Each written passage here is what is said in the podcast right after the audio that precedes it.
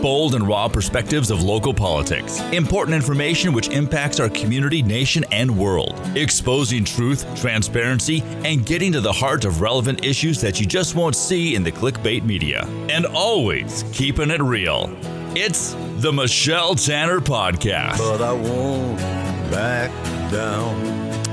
Hello, everyone, and welcome to an exciting episode of the Michelle Tanner podcast.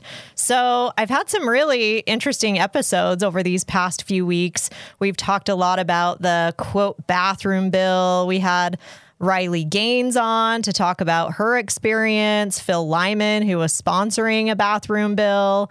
Um, then we had Jamie Mitchell on from the transgender community who shared a different perspective of the bathroom bill. And I'm really excited today to hear more from not just about the bathroom bill. We've got a lot of stuff to talk about today with Goud Maragani. So, Goud, he is currently actually running for House District 48 for Utah State House of Representatives. He is also on the State Central Committee for the Republican Party, and he is also the chairman of Utah's Gay Straight Coalition. So, welcome, Goud. He is joining us via Skype since he is up in northern Utah. Welcome to the Michelle Tanner podcast. Thanks so much for coming on. Yeah, thank you for having me. I'm glad to be here. Yeah, I first kind of was introduced. I mean, I, have heard great things about you. We have some some good mutual friends, and then I came across some of your testimonies online from this recent legislative session, from actually several of some of the bills um, going on right now, which we can discuss some of those. One of the big ones that I wanted to discuss because it's actually being voted on this Friday, it's being heard in the Senate committee. So if you're listening to this and you support this bill, I really urge you to be reaching out to your senators and asking them to support this bill. This is HB 424, lewdness involving a child. This bill is actually very personal to me. This is being sponsored by Colin Jack. And when I say personal to me, I just mean we've been working on this kind of collaboratively for the last couple of years. And it's a very, very straightforward bill. I mean, honestly, I don't know how anyone could oppose this bill and not look like a complete pedophile. Like, that's how straightforward this bill is. And so, Goud actually testified at the um, House committee hearing. And if you want to touch on that, Goud, what are your thoughts and feelings on this lewdness involving a child bill? Yeah, I like it. It's actually a really great way to kind of attack these drag shows that are being done for children. And I think you and I probably agree. I don't think drag is appropriate for kids. And as I said in my testimony, you know, I'm I'm gay, in case anyone doesn't know that and I've been to a lot of drag shows, but they've been in bars and in clubs and and in adult venues. They are not child appropriate. There's they, what they present is a sexualized version of a woman, um, an exaggerated version of a woman, and they're meant to be subversive. And so, what, if you take a child to that, it's confusing, and a lot of times what it's actually doing is normalizing transgenderism to children. Uh, something there's something that's actually changed in drag over the years, and I don't know what happened, but over in the past five years or so, there's been a huge increase in the number of drag queens that have begun to identify as trans and to kind of take that on as part of their identity to talk about it publicly. And so when you go to these drag shows now, it's not just a man kind of making fun of being a woman to a bunch of, of gays, which is one thing. It's actually a man who now thinks he's a woman dressing up as an exaggerated version of a woman and then performing for people. And I, I just, I don't think that should ever happen in front of children. And this bill does a great job of, of getting at the, at the problems with it, right? Because it says you cannot do simulated sex acts in front of kids that are under 14. You can't, um, I can't think of the right word, but you know, you can't sensually perform with your breasts, whether they are real or fake. Right. And that gets drag queens having like the breastplates on. Um, it so I, I like what it did. I will say I would love a bill that goes further and bans drag shows for children under 18. But um, I think this is a good step in the right direction.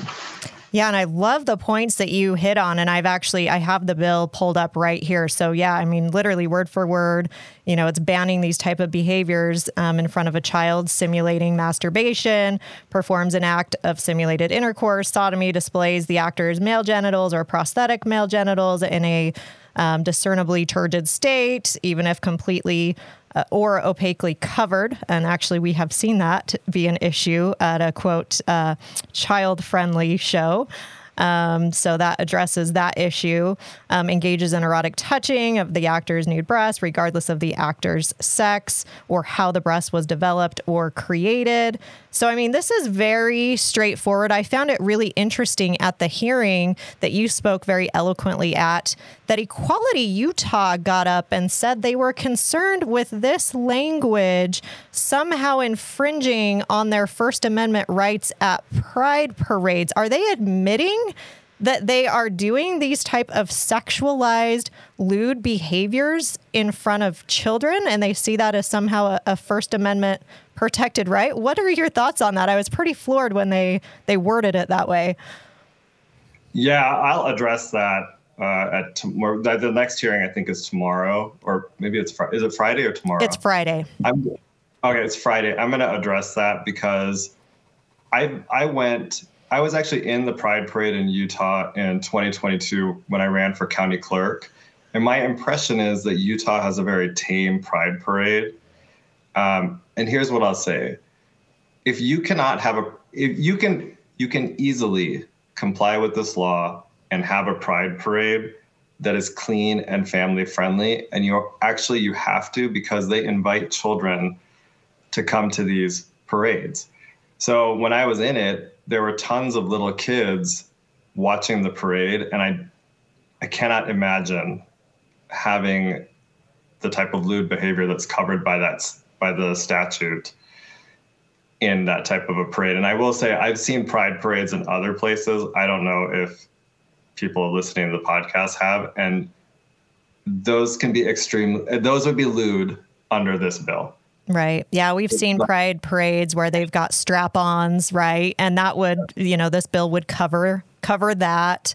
Um, so yeah, it's there's definitely a wide range there, which to me this bill isn't targeting anyone other than saying do not perform these lewd acts in front of children, period. It really doesn't matter, you know, what community you're from, what color your skin is, what sexuality, right? It's just across the board. I don't know why anyone would advocate that these should be allowed in front of children. Yeah, and maybe Equality Utah needs to answer that question because I haven't seen the entire Pride parade that happened.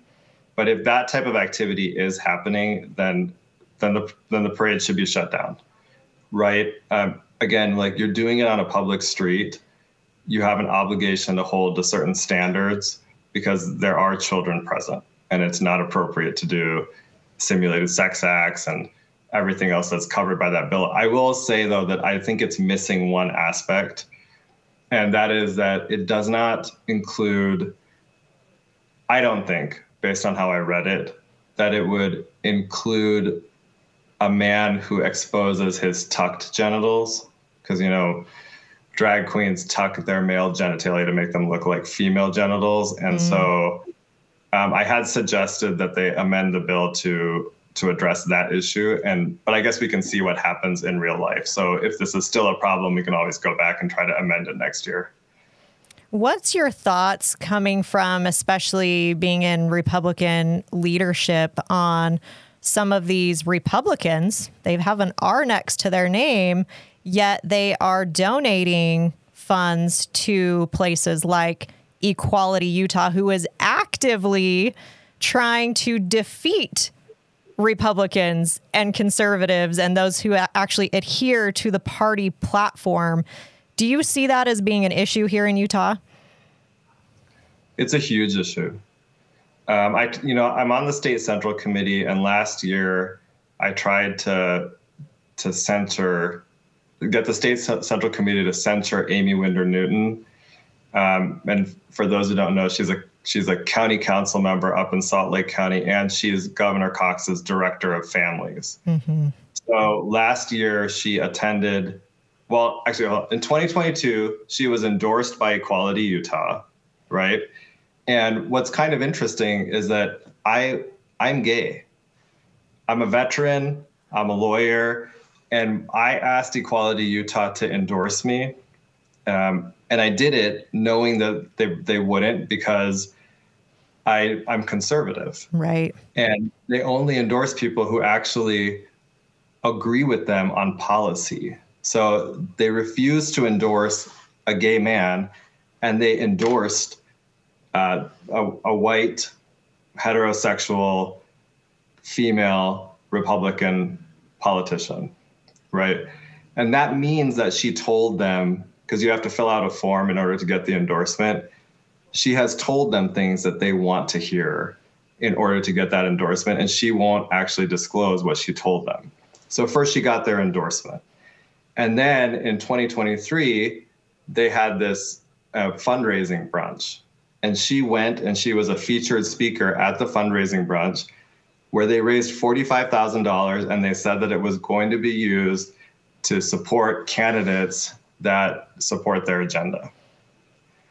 Um, and this problem- is a group, by the way, not to cut you off, but a group who actively promotes legislation that could harm children, actively works against legislation that protects women and children. So, you know, we're not just talking about some organization that's harmless. No, this organization is actually probably one of the largest leftist lobbying groups in the state. At least that's how I see it.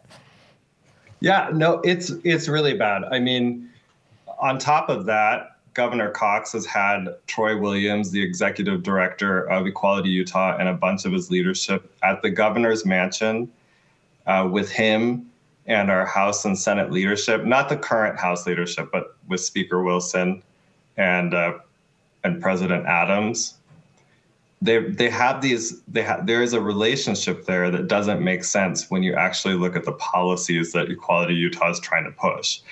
And it's becoming a problem because when you look at the bills that are coming through the legislature on these really important issues, we're not getting 100% of where we need to be because because the legislators go to work with Equality Utah and then they weaken the bills. Mm-hmm. And I'll just mm-hmm. give you an example. The bathroom bill that went through is a great example of that. It, you know, they passed a so first of all, in Salt Lake County, they were they have been allowing men to use women's locker rooms as long as the men are nude but not lewd. And that was nude but not lewd. That was Salt Lake County. That's how they described their policy. So um, we tried to get Salt Lake County to to pass an ordinance to ban it, and they and we failed, even though we have a Republican majority county council here. And let's just make that clear. That means that in Salt Lake County, in a girls' restroom that, according to their policy, it's totally okay for an eight year old girl to walk in and see a fully exposed naked man standing there. Correct. And, and I can't even imagine how traumatizing that would be for the little girl, how traumatizing that is for the family that trusted the government to make sure that that wasn't going on. Um, it's a real violation of trust. And I think it's actually a real violation of what we owe these kids in terms of their safety and, and their innocence, right? Um, after that failed, we went to the Utah legislature and we got HB 257, right? And that's the bill that just passed. But the bill is a compromise because when it comes to locker rooms, they said that once a man gets bottom surgery and an amended birth certificate, he can then go into the women's locker room, right? Um, but the problem is this causes all sort this causes confusion. It causes people to ask questions because now, since you know that men are allowed into the women's locker room, if you see a woman who is more masculine looking, uh, you may ask the question, are you a man or are you a woman? And and I and I'm not saying and I'm just saying that to say like I think women come in all shapes and sizes, right? right? There's nothing wrong with that. But the bill makes it so that we're asking questions we wouldn't need to ask if you would just say, men are banned from women's locker rooms. And if you are going through this issue where you have a mental health problem and you're transitioning, then you need to go and use either the men's room or you can use an individual changing room. But you don't get to go into the women's locker rooms because we are acknowledging that that puts women at risk and that's not fair to them. Yeah, what's your position on and you've you brought up a lot of great points and you know coming from your perspective and you touched on say the drag show issue and you know that's something that down here in St. George really across the the country, right? This has kind of become an issue of we've we've seen several states pass legislation and go into lawsuits over um, similar legislation. So, you know, one thing that really struck me down here in St. George, it's been almost two years ago now when HBO came in, um, you know, their one of their shows um, and they wanted to, and they did, they performed a, a drag show, and their show is rated TVMA. Um, that's by HBO's ratings, right? And they wanted and, and did hold it um, right outside of our children's museum. And, you know, I spoke up and said, hey, I don't think this is appropriate time, place, and manner. I'm not against you holding a show. I, I think it should be done following the proper ordinances that we have in place um, here in the city and and done in appropriate time, place, and manner. And and for saying that, it was like, I'm telling you, I had hate mail, the most vile messages you can imagine from all over the world because they actually featured me on their episode. They did a little segment called You Might Like It, Michelle. And for me, I was just thinking, how dare they use the LGBT community as pawns for ratings, right? Because they know the controversy is going to get the ratings.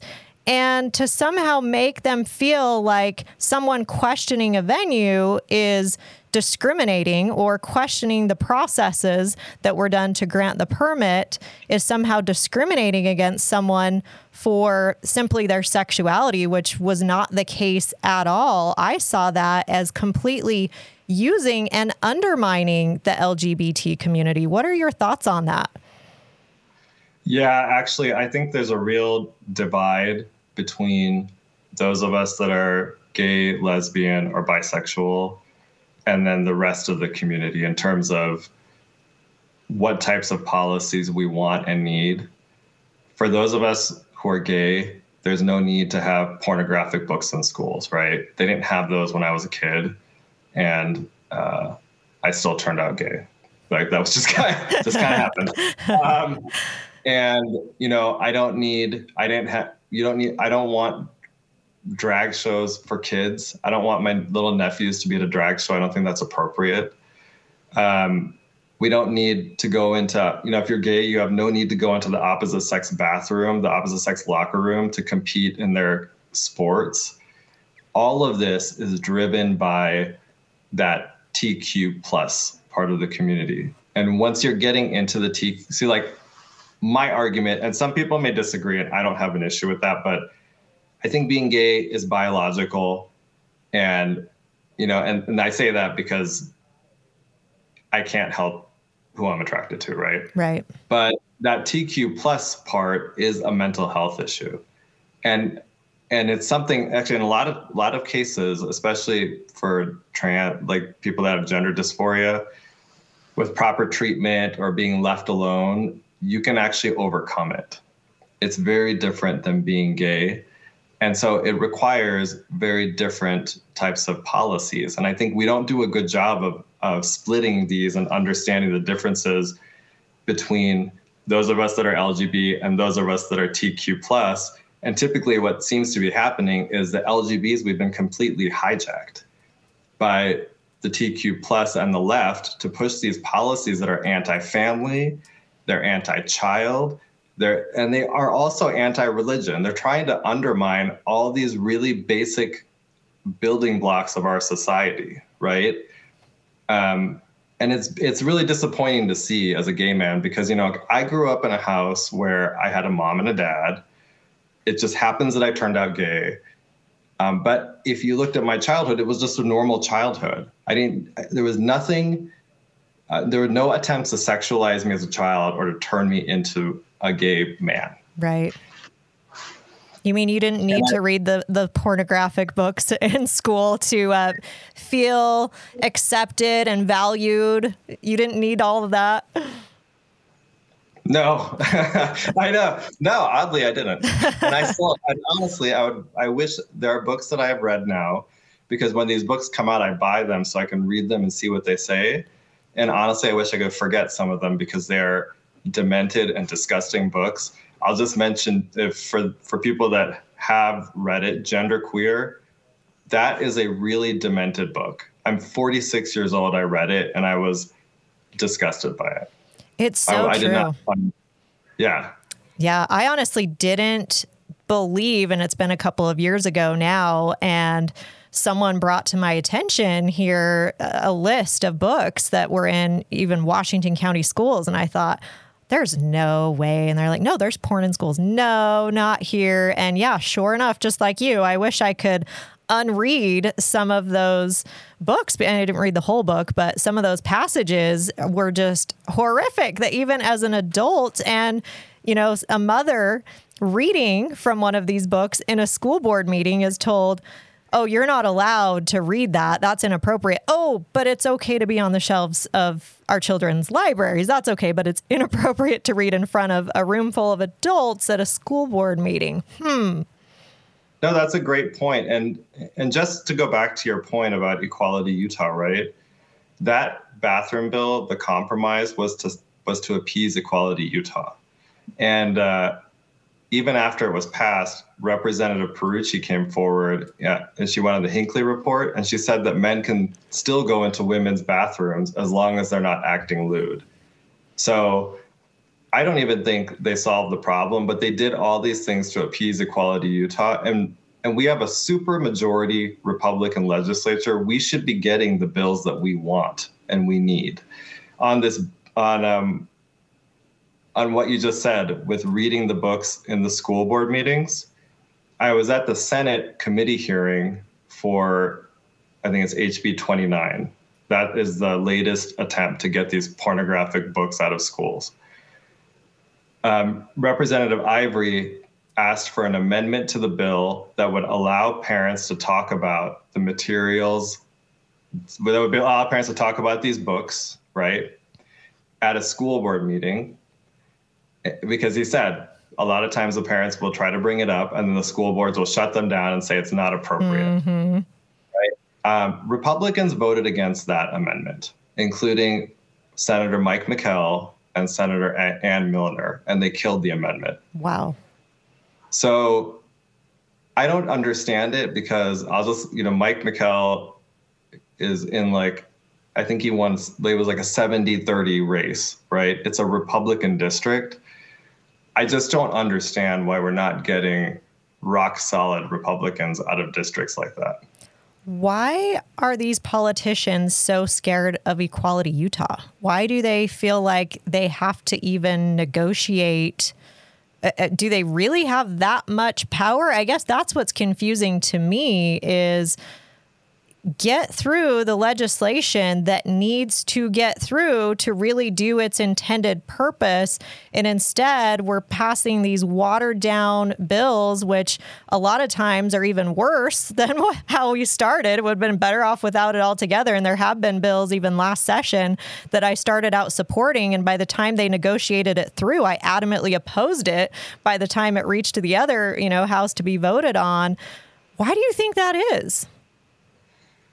Yeah, I, I think some of it is the Utah way. so explain the um, Utah way because I, I think you are really going to hit it right here, the nail on the head. It's, it's because everybody wants to compromise to seem like they're being nice to the other side. And so an example of that is the bill, it's HB 316. This is a bill that deals with assign where to assign a transgender inmate.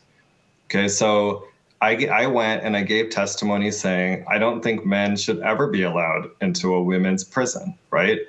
Um, under any circumstances. Because what this bill does is it allows the jail administrators to evaluate somebody who is trans. So if so if a man goes into the prison and says I'm a trans woman, so he's but he's really a man, the prison administrators can can consider different factors and decide whether he should be moved to the women's prison. Right? And there are stories of women prisoners getting pregnant and getting raped when they do this.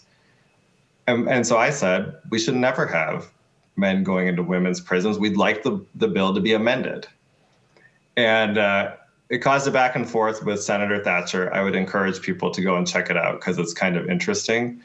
But you know, it's it's a compromise with Equality Utah because if you have if you, because what they'll say is we need to keep these trans women safe because they are at high risk of being sexually assaulted in the men's prison. Well, if that's true, you can solve that by just sectioning off a, a, a, part of the men's prison and putting the trans women there. There's no reason to move them to the women's prison facilities, right? And then you go and putting all these women at risk. But in, but because they work with Equality Utah, that's not the bill we get. We get a bill where we're going to actually put men into the women's prison, and then if a woman gets raped when that happens, there's no consequences for anybody who made the decision to put that man into that prison. And it's my view if you if you're involved in making that decision and now you've created a, a victim of sex assault, I think that you should actually have to pay for it. And that that prisoner who was victimized because of your bad decision making, she should be able to sue you. And does that bill make any room for like such as the bathroom bill where they made the compromise of okay, if you have removed your genitals and changed your birth certificate, then it's okay. Is there anything like that in this prison bill, or it's just simply even if you are, you know, have your full genitals, you can still your male genitals still be in a woman's prison? Um, when I read it, it's it's a multi-factor test, and I don't think that um, genitals is the uh, is like a controlling factor. So they the, so the woman could still get impregnated. I guess is what I'm getting at because I'm like, well, if the the junk is removed, I guess that, that takes out that ability. But yeah, there there was that prison, and I'm trying to remember where where it was like three female inmates, you know, were pregnant. It's like, huh, I wonder how that happens. And it was all by the same individual who was, you know, in the woman's prison, but yet wasn't really a woman. Yeah, and it, you know it's horrible because we should be. I mean, look, they're in prison because they committed a crime, but it's totally unfair to then put them at risk of being sexually assaulted by a man because a man who who suffers from a mental illness shows up, decides he thinks he's a woman, and now we put him in with the women and they're they're put at risk. I just I think that's really just inherently unfair. And I hope that they amend the bill. I don't think they will because it was a compromise that that they worked on with uh, Equality Utah. But it is something that you know, if, if I'm elected, I'll I'll definitely go on work on. I just I think there are better, easier solutions to this that actually protect women and women's spaces. And what's been your experience as being the chairman of the Gay Straight Coalition? Um, how did that come to be, and what kinds of things do you work on in that position? Yeah, well, we used to be the Utah Log Cabin Republicans. And then in October, uh, we got a letter from the National Log Cabin Re- Republicans dissolving our chapter. And it was just kind of out of the blue all of a sudden. Um, except that it, last summer I had gotten a call from the national leadership of the Log Cabin Republicans telling me that 17 elected officials, Republican elected officials from Utah, had contacted them about the Log Cabin Republican chapter in Utah and complained. And so wow. I did not know yeah. any of this. That's that's interesting. Yeah, and they named two people. They named uh, Aimee Winder Newton Oh, that's then, shocking. What? Aimee Winder Newton doesn't yeah. like you? What? Who was the other one? Uh, Senator Todd Weiler.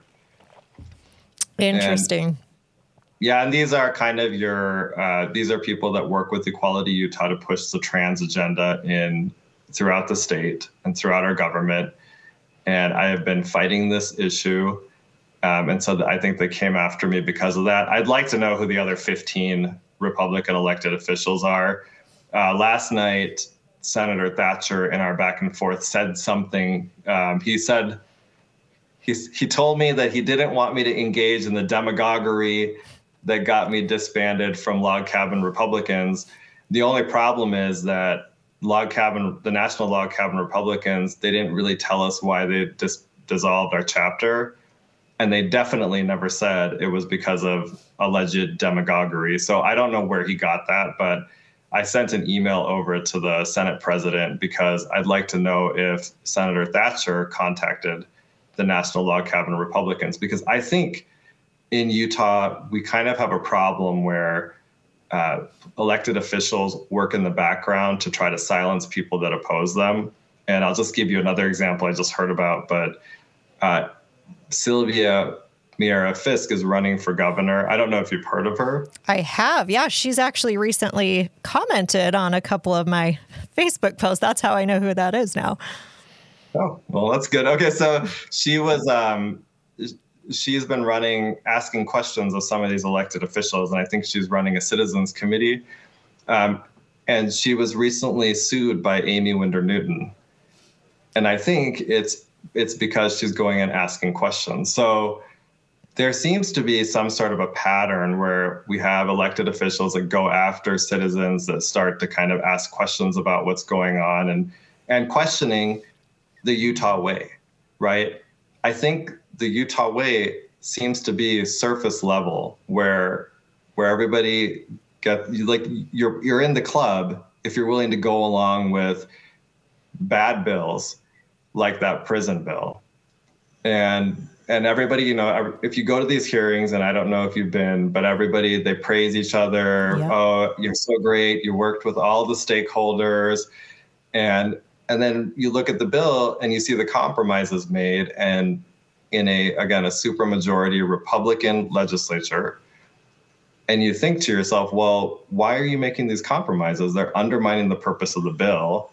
So I think when you question that, they don't like that, and then they, they try to find ways to silence you.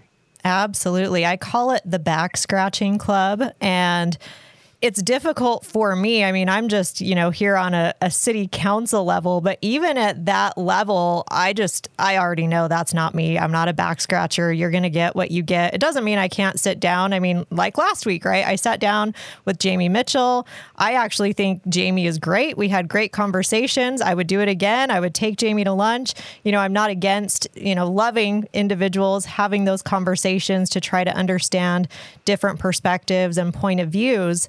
I also, however, am not going to go compromise my own values and scratch someone's back over here in the political arena to hope that they'll then scratch my back later on when I want to get something done. And that's exactly what we see running rampant here in Utah and why so many people are afraid to speak up, even when they know it's the right thing. COVID was such a perfect example of this, where, you know, here we are, like you said, supermajority Republican, conservatives. People knew the scam that was going on. Uh, but yet, you heard very few voices during that time speaking up and saying, wait a minute, this isn't right. I mean, how is no one talking right now about the fact that Spencer Cox allowed Utah's children to be masked for an entire school year? It's like people are pretending like this never even happened because we're just going to play nice and scratch each other's backs over here. So I'm glad you hit on that because that drives me absolutely crazy. Yeah, and I, I see this all the time because if we had more people speaking up on this, I mean, you know, I'm a gay man and I'm speaking up on these issues, even though I don't have kids.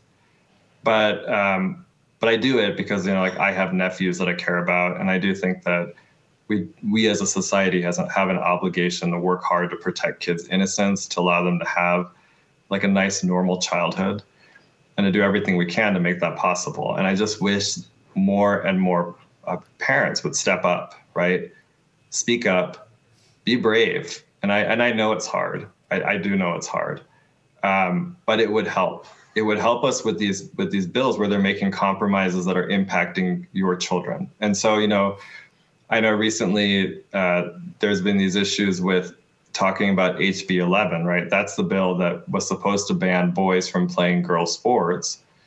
But what happened is it got enjoined by a court. And when, when they did that, a commission was set up where if a boy wants to play in girls' sports, he can go before the commission, and the commission does, you know, they do some magic tricks or whatever, and then they determine whether the boys should be able to play girls' sports. Well, the problem is everything that happens before that commission is secret. We have no idea how many kids have gone before the commission, um, how many have been approved by the commission. And recently, I know um, Representative Birkeland said that there were four kids that went before it. Um, but I don't, and I'm not sure that I don't know if the number is accurate or not. But but the problem is when she said that, then Sim Gill, who's the district attorney up here, he encouraged the families of those kids to file police reports because he said the information was secret and he would he would be willing to go he suggested he'd be willing to go and, and file a criminal suit against representative birkeland so now you have a commission that's set up. It's working in secret and no one's allowed to ask questions wow. about what's going on. And i think that's that's a problem right? Because if you're a parent and you have a daughter i assume you don't want her playing against boys. What are you supposed to do when that happens when you see a boy on a team Right. And Nobody, as we've learned, you're not allowed to even question it. There was a father, you know, recently at a sporting event who questioned someone who looked clearly male. I wasn't there. I don't know what this person looked like, but it ended up being a big problem that he would even dare question that. But in today's day and age, why wouldn't he question that, right? Right, exactly. Because again, we don't have a clear law saying no boys in girls sports. If that if the law was that clear, so that was that was the original HB 11, right before it got enjoined, so it's not in effect. Um, if we had that, we would never question it.